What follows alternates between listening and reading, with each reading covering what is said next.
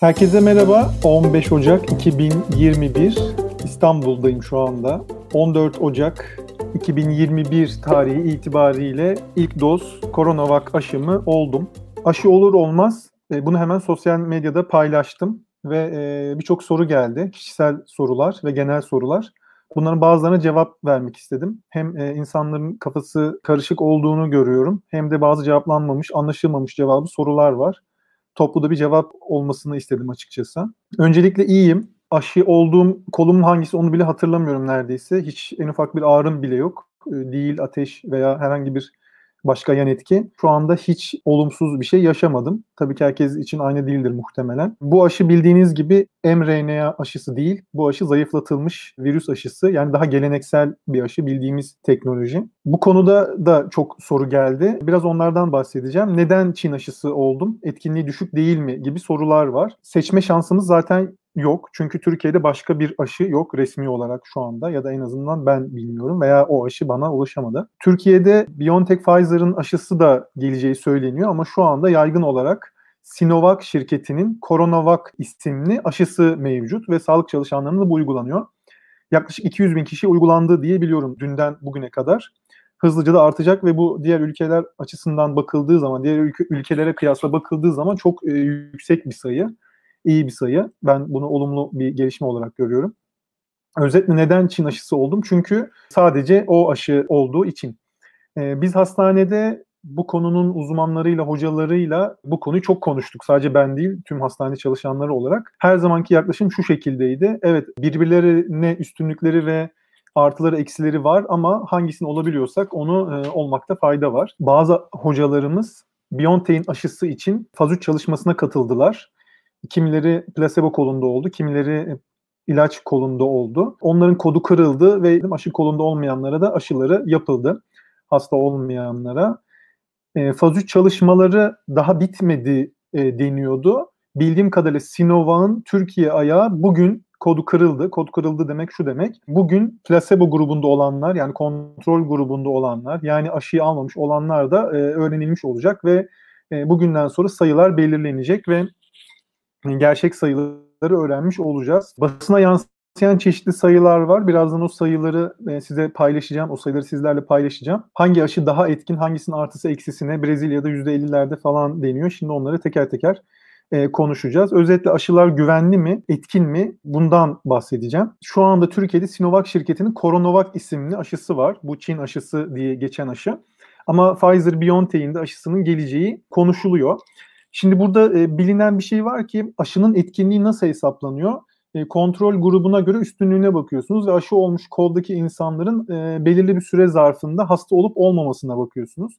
Aslında tabii e, şöyle bir spekülasyon da var. Aşı olmuş insanlar belki de hiç hasta olmayacaklardı. Bunu bilemiyoruz. O yüzden bu sayılar aslında reel sayılar değil. Daha aşağı veya daha yukarıda olabilir. Ama özetle Pfizer-BioNTech'in aşısı için %95 bandında. Moderna aşısı yani Amerika'nın mRNA aşısı için yine aynı şekilde %94'lerde etkinlik. Oxford AstraZeneca aşısı da yine %90'larda e, tam doz uygulandığı grupta da %60'larda. Brezilya'da aynı çalışma %64'lerde olduğunu söylüyor. E, bizim olduğumuz Coronavac aşısının Türkiye'deki bilinen ilk e, ön çalışma sonucu %91 olduğunu gösteriyor haberleri çıkan Brezilya'da %50 aslında çok hafif hastalık için geçerli. Yani bu şu demek %50 e, iki kişiden biri hastalanıyor derseniz aslında e, bu çok hafif hastalığı da kattığınızda hafif hastalık için %77'lere çıkıyor. E, yani bu şu anlama geliyor. Ağır hastalık ve aşı sonrası ağır hastalığa yakalananlar ve ölenlerin sayısı yüzde sıfıra çok yakın. Sıfır değil ama çok yakın. Yani aşıların aslında ağır hastalıktan ve ölümden koruyuculuğu şu an bilinen sayıdan bahsediyorum yüzde yüzlerde. Bu sayı tabii ki yukarı çıkma olasılığı yok çünkü yüzde yüz diyorum ama aşağı düşecektir bir kısım muhtemelen. Düşmeye de bilir. Ee, ama özetle yüzde elliyi bile eğer doğru kabul edersek bu aslında bence çok anlamlı. Neden derseniz buna birazdan değineceğim ama şu verilerin devamına da bakalım. Biliyoruz ki aşıların hiçbirinde yani kısa dönemde ciddi yan etki oluşma sıklığı kontrol grubundan yüksek değil. E, bu ne demek? Aslında aşılar gayet güvenli. mRNA aşılarının ciddi olmayan bazı lokal ve sistemik yan etkileri var. Bunlar da genç yaş grubunda belirgin olarak fazla gözüküyor. mRNA aşısı hiç bilmeyenler için söyleyeyim. Aslında bunlar e, çok konuşuldu ama hiçbir fikri olmayanlar için söyleyeyim. Çin aşısı geleneksel konvansiyonel aşı yani zayıflatılmış virüs parçasını vücuda veriyorsunuz ve vücutta antikor oluşturmayı hedefliyorsunuz. Yeterince vücutta antikor oluştuğu zaman e, virüs geldiği zaman onunla savaşabiliyor. Tabii ki aşı oldum bitti değil. İki doz aşı olduktan sonra e, belirli bir e, günde, belirli bir zaman sonrasında antikorları kontrol edeceğiz ve belirli bir seviyeye geldiyse o antikorlar aslında hastalığa karşı bağışık olduğumuzu kabul edeceğiz.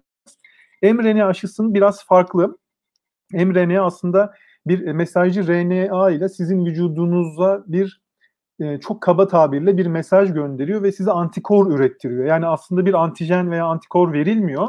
Vücudunuza antikor üretmesi, e, vücudunuzun antikor üretmesi sağlanıyor. Bu yüzden de işte o çip mevzusu aslında biraz buradan geliyor. DNA'nızla oynanacak, çip takılacak vesaire.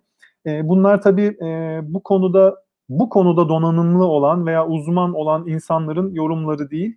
E, lütfen bunları e, ciddiye almayın. E, tabii dediğim gibi aşıların birbirlerine hafif üstünlükleri veya e, daha et, etkisiz olduğu noktalar var. Örneğin Oxford aşısının 55 yaş üstünde biraz daha düşük olduğu vesaire gibi. Bunları zamanla daha da iyi göreceğiz. Özetle e, aşılar güvenli mi, e, etkin mi? Şu anda bildiğimiz e, kadarıyla aşılar güvenli gözüküyor. Etkinliğini de tabii daha uzun vadede göreceğiz ama kısa dönemde etkin olduklarını biliyoruz. E, ben aşı oldum. Eşim emziriyor şu anda. Bir çocuğumuz var. Eşim de aşı oldu. Doktor arkadaşlarımın çoğu yani sosyal medyada görüyorum oluyorlar. E, bu işle ilgili olan hocalarım da olunmasını öneriyorlar. Ben de bunun aksini iddia etmeyeceğim. Aşılarla ilgili zaten hiçbir şüphem yok.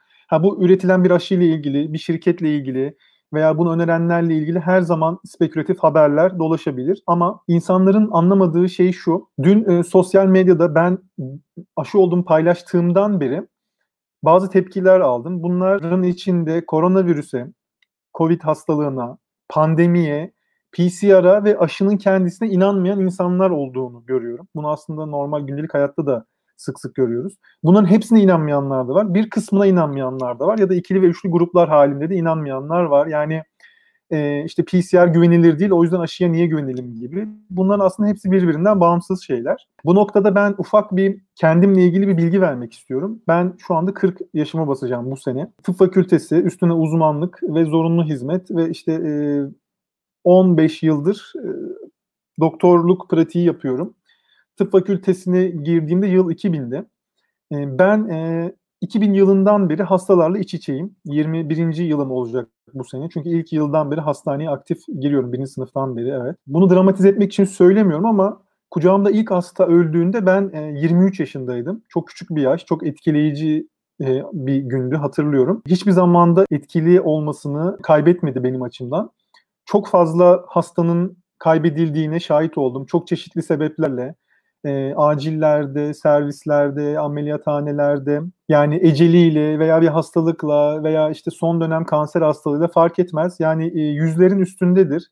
E, bu konudaki e, tecrübem bana yorum yapanların hepsinden daha fazla. Bunu onları küçümsemek için söylemiyorum. Yani bir insan profesör olup da hala yanlış şeyler söylüyor da olabilir. Ülkemizde bunun örnekleri var. Oradaki yorumlara baktığım zaman tıbbi konulardaki donanımı internet üzerinden olan hiçbir hastanın tedavisinde yani komşusuna bir ilaç önermekten öteye gitmemiş, hiçbir hasta tedavisinde hiçbir parmağı olmayan, olsa bile bu konuda hiçbir sorumluluğu olmayan o kadar çok insan var ki. Yani doktor da olabilir, size ilaç öneriyor olabilir, size bir tedavi öneriyor olabilir ama bunlar hiçbir şekilde resmi olarak bir yaptırıma maruz değiller. Yani ne demek istiyorum? Bugün ben televizyona çıkıp bir sürü size e, vitamin, mineral almanızı söyleyebilirim. Şunu yemeyin, bunu yemeyin diyebilirim ve siz bunları yaparsanız başınıza bir şey gelirse benim hiçbir şekilde hiçbir sorumluluğum yok. Ne zaman sorumluluğunuz var? Eğer bir hasta size başvurur ve siz onu tedavi ederseniz, ona bir ilaç verirseniz, onu ameliyat ederseniz resmi olarak onun doktoru olduğunuz anda aslında bu noktadan sonra bir yaptırım e, söz konusu olur. Özetle bu, bütün bunları niye söylüyorum? Koronavirüse inanmayanlar var. Bunun pandemiye yol açtığına inanmayanlar var. Bunu birilerinin oyunu sanıyorlar. Ben bu insanları aslında keşke imkanı olsa da hastaneye davet etsem ve sadece bir günü onlarla geçirsem e, bence ikna olurlar. Hiçbir hastanede hiçbir şekilde hasta bakmamış ve hiçbir hastanın tedavisinde payı olmayan insanların bu hastalığa inanmamasına normal karşılayabilirim. Ama dediğim gibi ben bu hastalığın başından beri hastanedeyim. Ben göğüs cerrahisi uzmanıyım. Birebir bu hastalarla tedavi açısından karşı karşıya gelme olasılığım düşük ama çok geldim. Covid'li hastayı ameliyat ettiğimiz de oldu. Çok fazla Covid'li hasta takip ettim. Eşim de Covid yoğun bakımda çalışıyor aynı hastanede. O yüzden çok fazla hikayeye şahit oldum. Kaybettiğimiz de çok hasta oldu Covid'den. Yaşamaz deyip de hayata dönen de çok hasta oldu. Covid'li olmasına rağmen, yaşlı ve düşkün olmasına rağmen. Ee, bir kere ortada bir şey var ki e, bu hala net olarak çözdüğümüz bir hastalık değil. Yani bu şu anlamda söylüyorum. Şu şu şu kişiler yakalanırsa kesin ölür veya şunlar şunlar yakalanırsa kesin iyileşir gibi bir şey yok. Ama bu hastalık hastalık bilinen viral zatürelere, griplere veya akciğerin ARDS dediğimiz yetmezlik sendromunun hepsine biraz benziyor ama hiçbir şekilde benzemiyor. Yani aslında bu zaten vardı da adı böyle oldu da aslında zaten bu kadar kişi ölüyor da şimdi işte aşı satılsın diye ortaya çıktı gibi denecek şeyler değil. O kadar basit değil. O kadar fazla insan öldü ki dünyada 2 milyon kişi öldü. Hangi viral zatüre bunu yapmış? Hangi grip bir yılda 2 milyon kişiyi öldürmüş. Ben de ilk başladığında şüpheyle yaklaşıyordum. Yani zaten zatürreden bir sürü insan ölüyor diyordum. Gripten bir sürü insan ölüyor diyordum. Bu öyle değil. Ölümcüllüğü çok düşük ama o kadar fazla kişiye yayıldı ki ve hayatını kaybeden insanlar da oldu. Yani ben bu hastalığa, koronavirüse ve pandemiye inanmayan insanları aslında o insanlarla tanıştırmak isterim. Şimdi bir de tabii bu noktada işte aşı laboratuvarda mı üretildi? İşte e, bunlar büyük oyunun bir parçası. Aşı satılmak için yapılan oyunlar. Yani bunlara eğer hastanede bir gününüzü geçirseniz yani benim geçirdiğim bu bir yıldır neredeyse bir yıl oldu. Bu 365 günden sadece bir tanesini geçirseniz bu palavralara inanmazsınız. Laboratuvarda üretildiğine inanan bir tane tıp doktoru var mı? gerçekten hasta bakan ve gerçek bir hastanede çalışan. Bunlar gerçekten çok üzücü ve gerçekten hiçbir donanımı olmayan, hiçbir eğitimi olmayan insanlar tarafından bu fikirler sadece klavye başında internetteki yazılanları ve komplo teorilerini okuyarak üretilmiş şeyler ve bu insanlar da bunlara inanıyor ve o insanlar yani her koyun kendi bacağından asılır demek isterdim ama hem e, türcü bir ifade olur. Hem o yüzden kullanmak istemiyorum. Hem de aslında o kadar basit değil. Hiç kimse sadece kendinden sorumlu değil. Çünkü siz ya şöyle şunu diyen insanlar var. Ben Covid'den korkmuyorum, ben ölümden korkmuyorum. İyi güzel.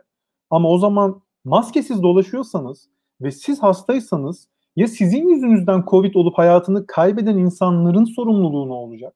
Bu sorumluluğu nasıl alacaksınız? Daha hala maske takmayan insanlar var. Yok efendim maske koruyucu değilmiş.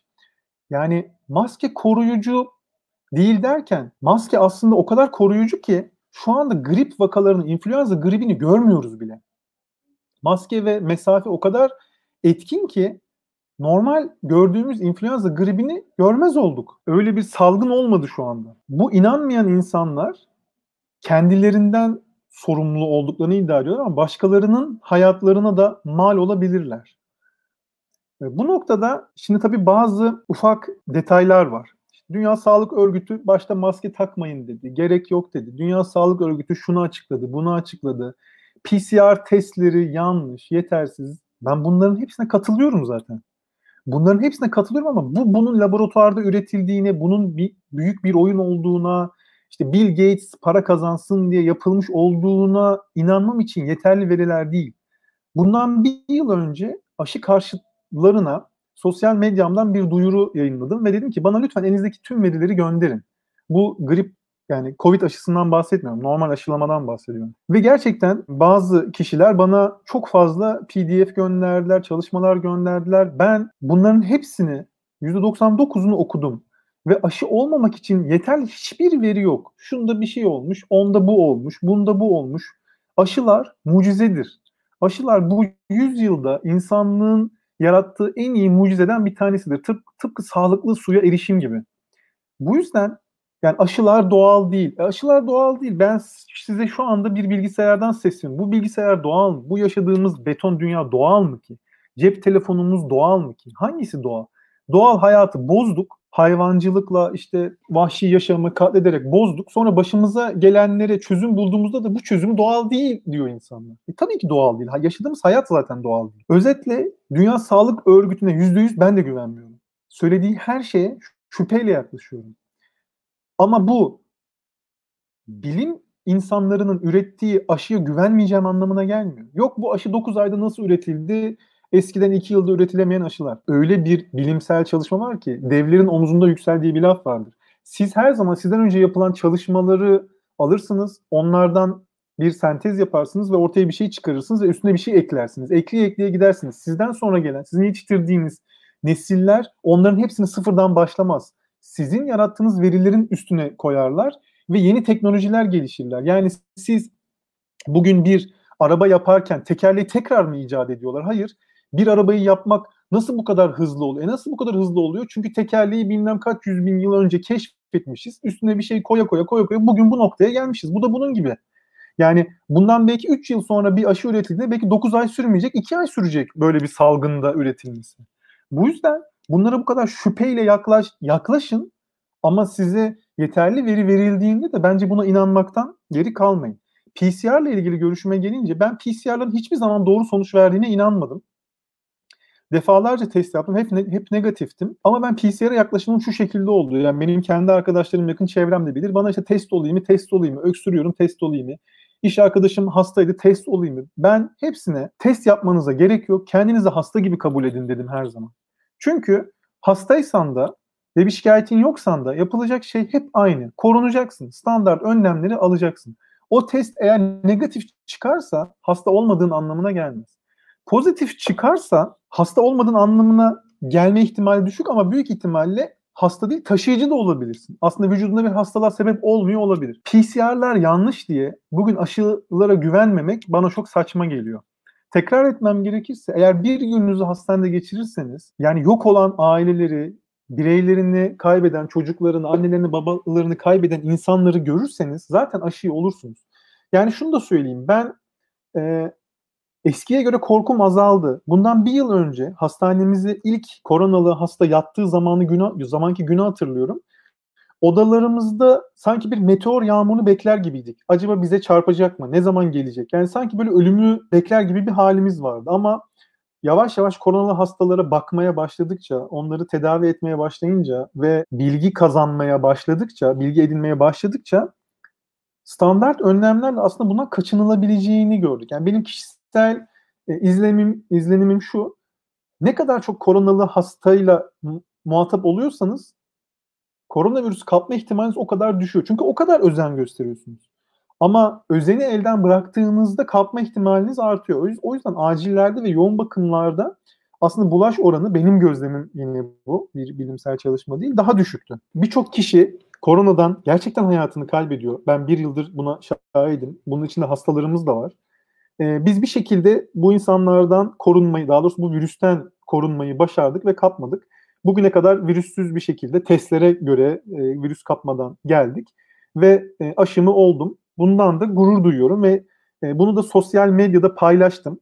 Çünkü bana bu konuda çok soru geliyor. Hem yakın çevremden, ailemden ve takipçilerimden. E, onlara da örnek olmak istedim. Yani bunu bir ben de aşımı oldum selfisi şeklinde değil ama bakın ben aşı oluyorum bilin. Eğer yani bu konuda bir şüpheniz varsa yani bunu sadece söylemek de yetmez. Bunu göstermek istedim. E, çünkü e, çok şüpheci olduğu için herkes belki yazıyor ama olmamıştır diye söyleyenler için hatta video olarak paylaştım ki e, hani herhangi bir e, kamera hilesi olmadığı da gözüksün diye. Bunu insanlara örnek olmak, ilham vermek açısından sosyal medyada da paylaştım. Gelen eleştirilerden bir tanesi de aşının vegan olmadığı konusunda. İzleyenlerin kim olduğunu şu an bilemediğim için eğer takipçimse zaten benim vegan olduğumu biliyorlardır. Vegan yaşadığımı, vegan beslendiğimi. Bilmeyenler için 3,5 yıldır e, vegan yaşıyoruz eşimle. Çocuğumuz da e, eşimin vegan hamileliği sonrası doğdu ve e, vegan bir şekilde büyümesini sürdürüyor. Gayet sağlıklı, hiçbir sorun yaşamıyor. Aşılar tabii ki vegan değil. Piyasadaki hiçbir ilaç vegan değil. İçlerinde hayvansal bir ürün olmasa da aşılar ve ilaçlar almaları gereken onay sebebiyle e, hayvanlarda testlere tabi tutuluyor. Bu tabii ki tasvip ettiğim bir şey değil ve e, hayvan deneylerini de desteklemiyorum. Hatta hayvan deneyleri e, bitirilmesi için her şeyi de yapmaya hazırım ve kendim de hiçbir hayvan deneyine katılmıyorum ve bu konuda fikir gereken toplantılarda da ve görüşlerde de her zaman fikrimi beyan ediyorum. Ama tabii ki hayvan deneylerinin sonlanması ben yapmıyorum demekle olmuyor. Çünkü e, bir sertifikasyon durumu var dünya genelinde. Eğer siz bir ilacı eğer satmak istiyorsanız ticari olarak e, bazı onaylar almanız gerekiyor ve bu onayların onayların alınması için de hayvan testi zorunlu kılınıyor. Bu testin zorunlu kılınmasının önüne geçilmesi gerekiyor. Yoksa bugün siz bir vegan aşı üretirseniz ki aslında korona virüs pandemisinde bu gündeme gelmişti daha hızlı piyasaya çıkması için hayvan testlerini es geçelim diye. Bu aslında iyi bir gelişme idi bence. E, ama maalesef şu anda benim olduğum aşı ve e, hazır, ha, hali hazırda yapılacak aşılarda hayvan deneyleri yapıldı. Hatta şu anda insan deneyleri yapılıyor. Yani faz 3 çalışmalar yapılıyor. E, o yüzden neden vegan olmayan aşı oldum vegan olmama rağmen? Çünkü veganlık ne olursa olsun %100 hayvan kullanımının hayatımızdan çıkarılması değildir. %100 değildir. Çünkü %100 olamaz hiçbir zaman. Vegan bir dünyada yaşamıyoruz. Siz bugün bir manavdan sebze meyve aldığınız zaman o manav sizden kazandığı parayla evine giderken kasaptan kıyma aldığı zaman da aslında siz hayvansal tüketime destek vermiş oluyorsunuz. Bu ve örneklendirebileceğim birçok sebep yüzünden aslında vegan bir dünyada yaşamadığımız için ben koronavirüsten ölmekten ve insanların ölmesinden korktuğum için hayvan deneyleri yapılmış bu aşıyı oldum. Ve normal ilaçta içiyorum. Çoğu ilaç bildiğiniz gibi kendileri yapılmasa bile orijinal molekülleri hayvanlarda test ediliyor. Bunu biliyorum ama vegan bir dünya hayaliyle yaşıyorum. Ama şu anda içinde bulunduğumuz dünyada hayvan kullanımının %99'u beslenmedeyken daha insanların beslenmesinden et, süt, yumurta, peyniri çıkaramamışken ilacı öne almak yani hiçbiri birbirinden daha önde olması gereken bir kullanım alanı değil. Hepsi terk edilmeli. Bu protestolarla değil siyasi kararlarla olacak bir şey. Dediğim gibi bu noktada her türlü oluşuma destek vermeye hazırım ve ben de kendi çapımda zaten bunu destekliyorum. Ama özet olarak şu anda yaşadığımız vegan olmayan dünyada koronavirüs pandemisi içinde vegan olmayan ilaçları ve vegan olmayan aşıları tüketiyorum ve tüketmeye de devam edeceğim. Ta ki vegan olmayan ilaçlar ve aşılar üretilene kadar ve bu konuda elimden geleni yapacağım.